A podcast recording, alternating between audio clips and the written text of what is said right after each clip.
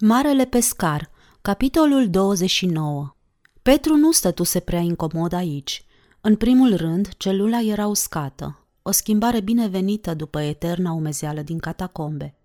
Poate când va veni iarna, acum era august, temnița va fi și ea umedă.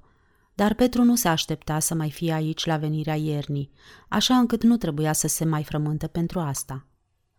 Pe patul îngust erau două pături pe care îi le adusese Glaucus, temnicerul.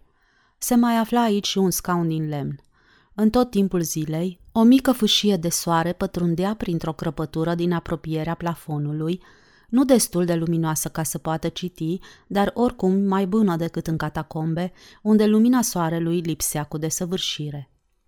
E drept că era plictisitor să stea toată ziua fără să facă nimic, iar nopțile erau încă și mai apăsătoare, pentru că, în lipsa exercițiului fizic care să-l obosească, lui nu-i trebuia mult somn. Într-adevăr, nopțile lungi erau cele care făceau ca viața de închisoare să fie greu de îndurat. În orele de veghe în întuneric, încerca să-și revadă greșelile. Retrăia fiecare detaliu dureros al disputei sale cu Ionică în ziua aceea pe Abigail. Nu avea rost să-și spună că fusese iertat pentru felul în care se purtase cu el.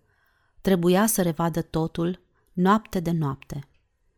Când amintirea dureroasă a dezicerii de prietenia cu Isus amenința să-i năpădească gândurile, se ridica și se străduia să o alunge printr-o voință acerbă. Și uneori reușea, dar nu întotdeauna. Alte ori, în cursul zilei, o santinelă se oprea pentru scurt timp la ușa lui zăbrelită, întrebându-l de sănătate, iar Petru răspundea că e bine și îi mulțumea. Dimineața, un sclav îi aducea de mâncare și o ulcică cu apă. Seara repeta același lucru, dar nu zăbovea să vorbească. Probabil nu era permis să discuți cu întemnițații. De două ori în cursul ultimelor două luni de încarcerare, Glaucus însuși venise să stea de vorbă cu el. Cu aceste ocazii, Petru ședea pe culcușul său, iar Glaucus își trăgea scaunul mai aproape de el. Discuția cu Glaucus era nevoioasă, pentru că el vorbea o variantă ciudată a limbii populare. Printr-un efort de imaginație, Petru deduse că fiorosul temnicer era veteran de război. Odată înțelesese că Glaucus îl întreabă de ce acești nerozi de creștini își sacrifică viețile, iar el încercă să-i explice. Dar Glaucus nu înțelegea. Dădea din cap, căsca și pleca. După câteva zile, Petru aștepta vizita lui Mencius, care se străduia să-i comute pedeapsa. Tare se mai temuse de această intervenție pe care Mencius o făcea în interesul lui. A manifesta grijă pentru soarta oricărui creștin, mai cu seamă pentru conducătorul cunoscut al mișcării, era riscant chiar și pentru un proconsul influent. Nu era prea important pentru Petru dacă el însuși trăia sau murea, dar n-ar fi vrut să-l vadă pe Mencius pedepsit, ceea ce se putea lesne întâmpla pentru că tânărul Caligula era ferm hotărât să suprime această grupare de nestăpânit, căreia părea să-i priască prigoana. Pe când stătea singur în celulă, zi după zi, Petru își petrecea orele retrăindu-și viața ultimilor ani. În cursul primelor zile de temniță, amintirile lui zburau de la o întâmplare la alta. În decurs de două ore revedea episoadele semnificative din ultimii patru ani. În ziua următoare făcea același lucru. Se gândise să-și alcătuiască un plan mai chipzuit. Va dedica o jumătate de zi unui singur eveniment. Într-una din dimineți, după ce va mânca, se va proiecta în Gaza. După o întârziere obositoare, Antonia făcea ultimele pregătiri de plecare. Petru se văzu stând pe punte, proptit de balustradă, urmărind încărcarea ultimelor baloturi. Nu prea departe de el se aflau Voldi și Fara. Ce pereche frumoasă și potrivită alcătuiau. Voldi luase o hotărâre înțeleaptă de a părăsi Arabia. El și Fara erau făcuți unul pentru altul. Deodată, pe chei își făcuseră apariția doi călăreți. Voldi alergă în întâmpinarea lor să-i salute. Cei trei prieteni avuseseră o scurtă discuție Apoi Voldi se întoarse încet, urmat de călăreții care îi explicară farei de ce Voldi nu putea părăsi țara. Camarazii lui din Consiliu tocmai îl numiseră rege al Arabiei. Voldi o cuprinse pe Fara în brațe, o sărută tandru în fața tuturor și îi șopti ceva la ureche. Ea în cuvință din cap. Câteva momente mai târziu, el își urma prietenii pe chei. Acolo îl aștepta calul ce-i fusese adus de căpăstru. Fara dispăruse, probabil în cabina ei. Capitanul Polemus dăduse un ordin și pânza marelui catarg începu să se desfășoare. Antonia se depărta de chei. O dimineață întreagă i-a luat lui Petru să-și amintească fiecare detaliu al acelei scene. După amiază, hotărâ să revadă călătoria și lungile discuții cu capitanul Polemus și cu Fara, care se străduia să fie veselă, dar privind ochii ei triști, inima îi se strânse de durere. Petru nu făcuse un secret în legătură cu devotamentul său față de stăpân și credința nestrămutată în victoria timpurie a împărăției. Încercatul bătrân Polemus ascultase cu respect, dar clătina din capul său încărunțit. Era un vis frumos, recunoștea el. Ar fi o zi fericită pentru omenire când toți se vor avea ca frații, dar Polemus nu se aștepta să trăiască atât de mult. Mai bine ia seama cu cine vorbești toate astea, îl preveni el. Cu mine ești în siguranță, desigur. Aș vrea să-mi vorbești despre acest Isus. Trebuie să fi fost un om mare, dar ideea asta a unei noi împărății ar fi mai bine să o păstrezi pentru tine. Cert este că la Atena ai fi mai în siguranță. Imperiului nu-i pasă ce se discută la Atena. Și de ce se întâmplă asta? Dori Petru să știe. Oh, Atena e plină de bătrâni filozofi, fanfaroni, care și rosesc timpul în parcul de la poalele colinei lui Marte și vorbesc tot felul de prostii. Nu vreau să spun, se grăbi Polemus să adauge, că și ceea ce crezi tu este o prostie. Dar la Atena poți să afirmi aproape orice îți place și nimeni nu te ia în serios. Pariez că ai putea ține un discurs în public și să prezici că imperiul se va prăbuși mâine. Și nici chiar patrulele romane să nu te bage în seamă. Dar la Atena nu există o eclesia creștină? întrebă Petru. Ba, cred că da, spuse Polemus tărăgănat. Aproape pretutindeni există câte o organizație și unele dintre ele trebuie să fie prudente, dar, firește, nu la Atena. Mă bucur că te duci acolo. Dacă era vorba de Roma, te-aș fi sfătuit să stai deoparte. Le-ai face mai mult rău sărmanilor oameni hăituiți din Roma. Petru nu aprecia prea mult sfaturile prietenești ale capitanului de a evita primejdile. Poate că acolo e nevoie de mine, Polemus, spuse el. N-ai rezistat prea mult acolo, declară Polemus. Un om obișnuit cu statură normală, cu coate goale, un oarecare semănând cu alte mii de oameni lipsiți de importanță, ar putea trece neobservat multă vreme. Tu însă ai fi remarcat. Ascultăm sfatul și stabilește-te la Atena. Așa se face că Petru plecase la Roma. Nici măcar nu coborâse în port la Pireu. Fara și Ione nu mai aveau nevoie de el. De fapt, poate le era mai bine fără el. Le-ar putea aduce necazuri. Cu toate acestea, despărțirea fusese tristă. Dragă Petros, ai avut destule necazuri. Ai meritat puțină odihnă la adăpost de primejdii. Lasă-ne să avem grijă de tine, încercă Fara să-l convingă. Petru știa că această perspectivă e atrăgătoare. Bunul bătrân Polemus, care auzise discuția, îl sfătui.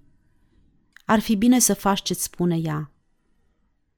Apoi Antonia își reluase lunga ei călătorie.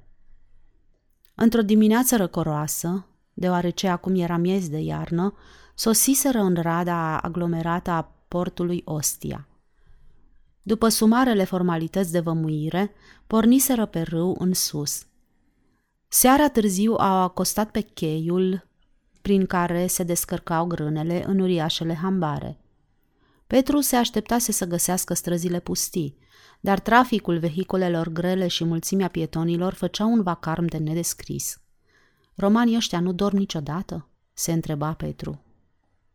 Umblă năuc pe străzi toată noaptea, tulburat de furnicarul de oameni. Dughenele cu alimente erau deschise. Negustorii ambulanți își strigau mărfurile. Cerșetori muzicanți contribuiau din plin la vacarmul străzii. Orbii se jeleau. Deodată se trezi într-o zonă cu mărețe clădiri publice. Pretorium, forumuri, surprinzătorul Coloseum. În lumina cenușii a dimineții descoperise Via Apia, o cale largă ce ducea în afara orașului. Polemus îi spusese cum să ajungă la catacombe. Îl tulbura mereu gândul la primirea ce îi se făcuse acolo. Era uimit că acești oameni hăituiți și deznădăjduiți auziseră de el și de minunile pe care le făcuse în numele stăpânului. Se strânseseră în jurul lui și îngenuncheaseră la picioarele lui. Și el se rugase toată noaptea ca ei să capete credință, să vegheze și să aștepte venirea împărăției. Atunci a avut loc și prima vizită a lui Mencius. Lui Petru îi plăcea să-și amintească de ea. Într-o dimineață de toamnă târzie, Mencius sosi. El nu i-a spus cum descoperise ascunzătoarea lui Petru, dar iată-l la catacombe, un proconsul roman. Înspăimântați, fugarii se împrăștiaseră, dispărând în întuneric. Petru nu se temea. El știa totul despre Mencius de la Voldi. Hai să ieșim afară, sugeră Mencius. O să-ți facă bine să respiri puțin aer proaspăt. N-ai să dai de necaz dacă ești văzut vorbind cu un creștin? Nu, declară Mencius. Santinelelor nu le pasă când vin și când plec. Vorbesc cu cine îmi place. S-ar putea ca împăratul să nu aprobe prezența mea aici, discutând prietenește cu tine. Dar n-au ce-mi face, pentru că eu știu cum să mă descurc la minele de cupru din Cipru. Îi cunosc pe toți că ticăloșii care transportă caravanele de sare de la Enghedi la Gaza. Știu ce se întâmplă la Iopa și în Cezarea. Hai, vino, avem mult de vorbit. Urcară deci scara îngustă și se așezară sub salcâmi. Cum de poți trăi acolo, în cavernele alea?" îl întrebă Mencius înfiorat.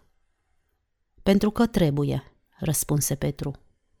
Nu e greu de suportat când știi ce trebuie.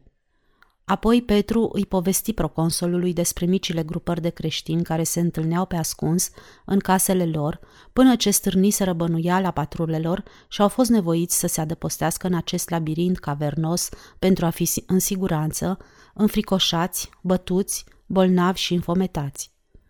Apoi, cei mai puțin fricoși se strecurau afară prin ieșirile secrete pentru a-și procura hrană de la țăranii fermieri și pește ieftin din piețele mici de pe întinsul cheiului.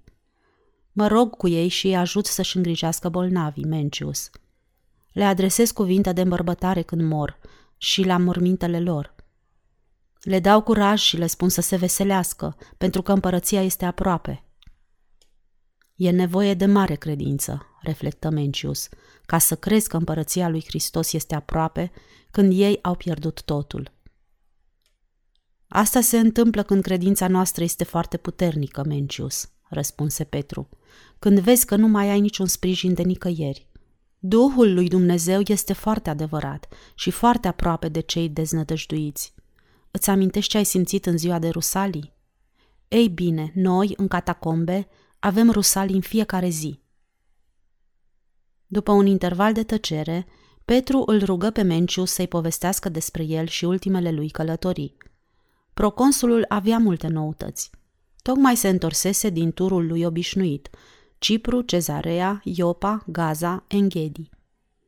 Apoi am plecat călare în Arabia, să-l văd pe Voldi. Este un rege bun?" întrebă Petru. Cel mai bun pe care l-au avut vreodată, declară Mencius. Arabii îl iubesc. Căsătorit? Nu, și poate că e mai bine. Voldi se arată rare ori în tabăra regală. Își petrece mai tot timpul vizitând triburile. Arabia n-a fost nici când mai unită. Și pentru că veni vorba, Voldi mi-a spus o poveste grozavă. Știu că el dorea să o cunoști, pentru că erai pe vas când venise vestea că prințul de Eran fusese asasinat. Banda secretă formată din tineri însoțitori pentru paza caravanelor care își spuneau fiii lui Ismael, au tras la sorți pentru alegerea celui ce avea să se ocupe de prinț. Bătrânul Jeșri, căpetenia lor, pusese într-o tolbă 30 de săgeți. Numărul oamenilor prezenți la întrunire, dar numai una avea vârf de oțel. Jeșri a atârnat tolba de un copac și fiecare, trecând călare pe lângă el, lua câte o săgeată așa încât niciunul nu știa care din ei va fi sortit să-l ucidă pe prinț. Exact. După aceea, însă, unul care aspira să devină conducătorul lor și-a amintit că bătrânul Jeșrii nu luase nicio săgeată din tolbă. Le povesti camarazilor săi, discreditându-l pe jeșrii. Voldi mi-a relatat că, pe patul de moarte, bătrânul le-a cerut tuturor să iasă din odaie, în afara regelui, și i-a spus acestuia. Am procedat greșit refuzând să iau o săgeată, dar vreau să știi, sire, că eu am luat săgeata cu vârful de oțel înainte să agăț stolba în copac. După ce mă voi duce, sire, te rog să le spui asta bravilor mei flăcăi. Zilele acelea de inactivitate petrecute în celulă, având drept singură tovărășie amintirile, fusese tare plicticoase. Petrecea adesea o după amiază întreagă gândindu-se la noaptea aceea când Marcipor și Marcelus îl scoseseră prin gangul secret al vechii grote, ducându-l în grabă la casa lui Galio, unde viteazul sclav grec zăcea pe moarte din pricina rănilor. Duhul lui Dumnezeu îl împuternicise atunci să-l vindece pe Demetrius – Mulți fugari înspăimântați veniseră apoi cu știrea că doctorul lui Galio, unul pe nume Sarpedon, îl căuta cu înfrigurare să-l aresteze. Dar Dumnezeu îndepărtase mâna dușmanilor lui. Poate Dumnezeu îl va apăra și de data aceasta, deși Petru nu era sigur că ar mai vrea să fie salvat acum. Viața în catacombe îl făcuse să plătească din greu. Era vlăguit, îi slăbiseră picioarele și îi se tulburase vederea. Poate că munca lui se încheiase. Dacă mai exista ceva de făcut din partea lui, va încerca să o facă. Dacă însă voința tatălui va fi să-l ia acum, în casa lui cu multe lăcașuri, o va primi ca pe o ușurare. Într-o dimineață îi se întâmplă să se gândească la ziua când Marcipor îi adusese cămașa stăpânului. Marcelus i-o trimisese. Ce suflet mare avea acest Marcelus! Și mireasa lui, Fuseseră foarte curajoși. Încă puțin și îi va vedea. Marcipor, da, el îi adusese cămașa. Petru își amintea ce plăcută era țesătura când pusese mâna pe ea. Nu încerca să-și o pună pe umerii lui lați. Oricum n-ar fi vrut să o pună. Era prea sacră. O așeză pe altar, în capela unde ardeau lumânări. Acum ea era aici, în fiecare zi, oamenii îngenuncheau în fața ei. El încercase să-i povățuiască să nu îi se închine, dar ei continuau să o facă. Ei bine, nu îi putea condamna pentru asta. În definitiv, era cămașa stăpânului. Dacă oamenii aveau nevoie de ceva palpabil ca să-și fixeze privirea în timp ce se rugau, ce altă mărturie a prezenței lui putea fi mai bună? Eu însumi am îngenunchiat adesea acolo, lângă ei, recunosc Petru și ai venerat cămașa, se miră Mencius. Îmi răscolește amintiri dragi, Mencius, și mă face să mă simt mai aproape de stăpân. Dacă asta înseamnă idolatrie, sper să fiu iertat. În ultimele câteva zile, Petru meditase profund asupra incidentului care îl adusese în temniță. Întors dintr-o lungă călătorie, Mencius veni într-o dimineață, foarte tulburat, să-i spună că fiul vechiului său prieten prefectul Sergius din Cezarea, care tocmai terminase cursurile Academiei Militare, era grav bolnav. Acest tânăr splendid, Felix, este lumina ochilor tatălui său, spuse Mencius. Mă tem că nu mai are mult de trăit. Are febră mare și de ieri este inconștient. Doctorii își recunosc neputința. Acum nu-ți pot cere să mergi la el, Petre. Ai fi desigur arestat. Sarpedon îl are în grijă și se va ocupa de bolnav. Tu nu trebuie să fii văzut pe acolo. Spune-mi, ce trebuie să fac? întrebă Petru. Te-ai putea ruga pentru însănătoșirea lui? insistă Mencius. Petru se gândi un timp, apoi spuse. Vin și eu cu tine, Mencius. Riscul este prea mare. Te vor vedea prea mulți și fără îndoială și Sarpedon va fi acolo nu se va lăsa și va răscoli toate pietrele orașului ca să te găsească. Și dacă, cu ajutorul Duhului Sfânt, îl vei vindeca pe băiat? Nu, pentru Sarpedon n-are importanță. Mândria lui profesională este mai presus decât viața tânărului Felix. Fie ce-o fi, Mencius, eu merg cu tine. Hai atunci, spuse Mencius cu glasul tremurând. Poate că un înger va veghea asupra ta. Dar nu interveni niciun înger și nici nu i se permise lui Petru să-l vadă pe muribundul Felix. Îl arestaseră chiar în curtea Academiei, de cum sosi și după o judecată sumară, sub învinuirea de conspirație pentru răsturnarea cârmuirii, îl aruncaseră în temniță. Este adevărat, îl întrebă judecătorul, că tu însuți crezi și că i-ai învățat și pe alții să creadă în venirea unui rege care va cărmui lumea? Da, răspunse Petru cu curaj. Este adevărat. Ești nebun, mormăi judecătorul adăugând. Dar un nebun cinstit și neînfricat. Nu te comporți și nu vorbești ca un răzvrătit. Dacă renunți la această teorie idiotă și promiți să nu mai pomenești despre ea, această curte te va scuti de pedeapsa cu îndemnițarea. Altminteri, ești condamnat pentru trădare prin cele ce rostești și pedeapsa este moartea. Ce alegi? Sala tribunalului amuții. Mencius se ridică și ceru permisiunea să vorbească. Judecătorul se arătă surprins, dar îi răspunse respectuos. E plăcerea noastră, proconsul Mencius, să te auzim. Eminența voastră, începu Mencius, pe acest om, Petru, îl cunosc bine. El nu urmărește nimic în legătură cu Imperiul. Nu a incitat pe nimeni la răscoală. A vindecat bolnavi și a îmbărbătat pe cei obidiți și deznădăjduiți. Împărăția în care crede el nu este o împărăție temporală, ci una spirituală. Nu are nicio legătură cu cezarul. Apoi Mencius se așeză, iar judecătorul se întoarse cu fața spre Petru și îl întrebă. E adevărat? Urmă un moment de grea încercare. Întrebarea nu era ușoară. Mencius făcuse tot ce-i stătuse în putință să găsească o portiță de scăpare pentru el. După o oarecare întârziere, Petru își dobândi siguranța. Domnule, spuse el, proconsulul v-a spus adevărul. Împărăția lui Hristos este o împărăție spirituală. Când însă această împărăție va guverna inimile oamenilor de pretutindeni, ea va deveni crezul lor suprem. Pacea va domni pe tot întinsul pământului și când ea va veni, nu va mai fi nevoie de armate. Nu, și nici de judecători. Și cu Cezar ce se va întâmpla? întrebă judecătorul încruntat.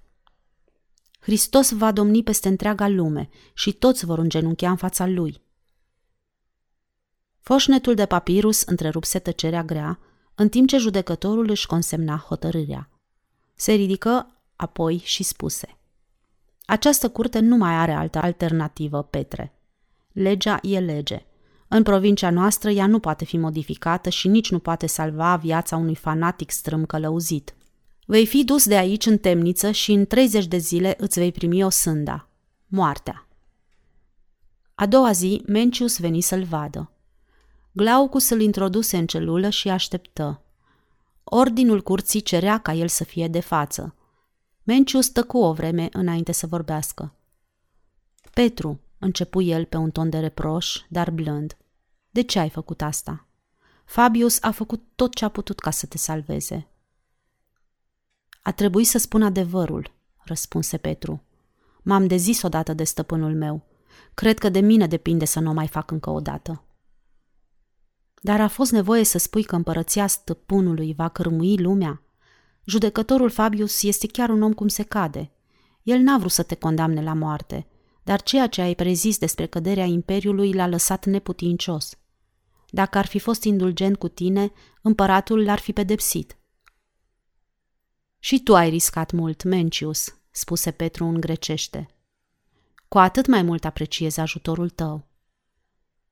Fără chestii din astea, Petre, interveni răstit Glaucus. Vorbește în limba ta. Voi încerca să am o nouă întâlnire cu Fabius, spuse Mencius, ne luând în seamă întreruperea. Poate sentința va putea fi comutată. Mă doare inima pentru tine, Petre. Zilele se scurgeau astfel încet. Peste două zile avea să expire luna de întemnițare. După amiază târziu, Mencius își făcu apariția. Vorbele erau de prisos. Avea chipul răvășit. Puse o mână pe brațul lui Petru și dădu din cap cu tristețe.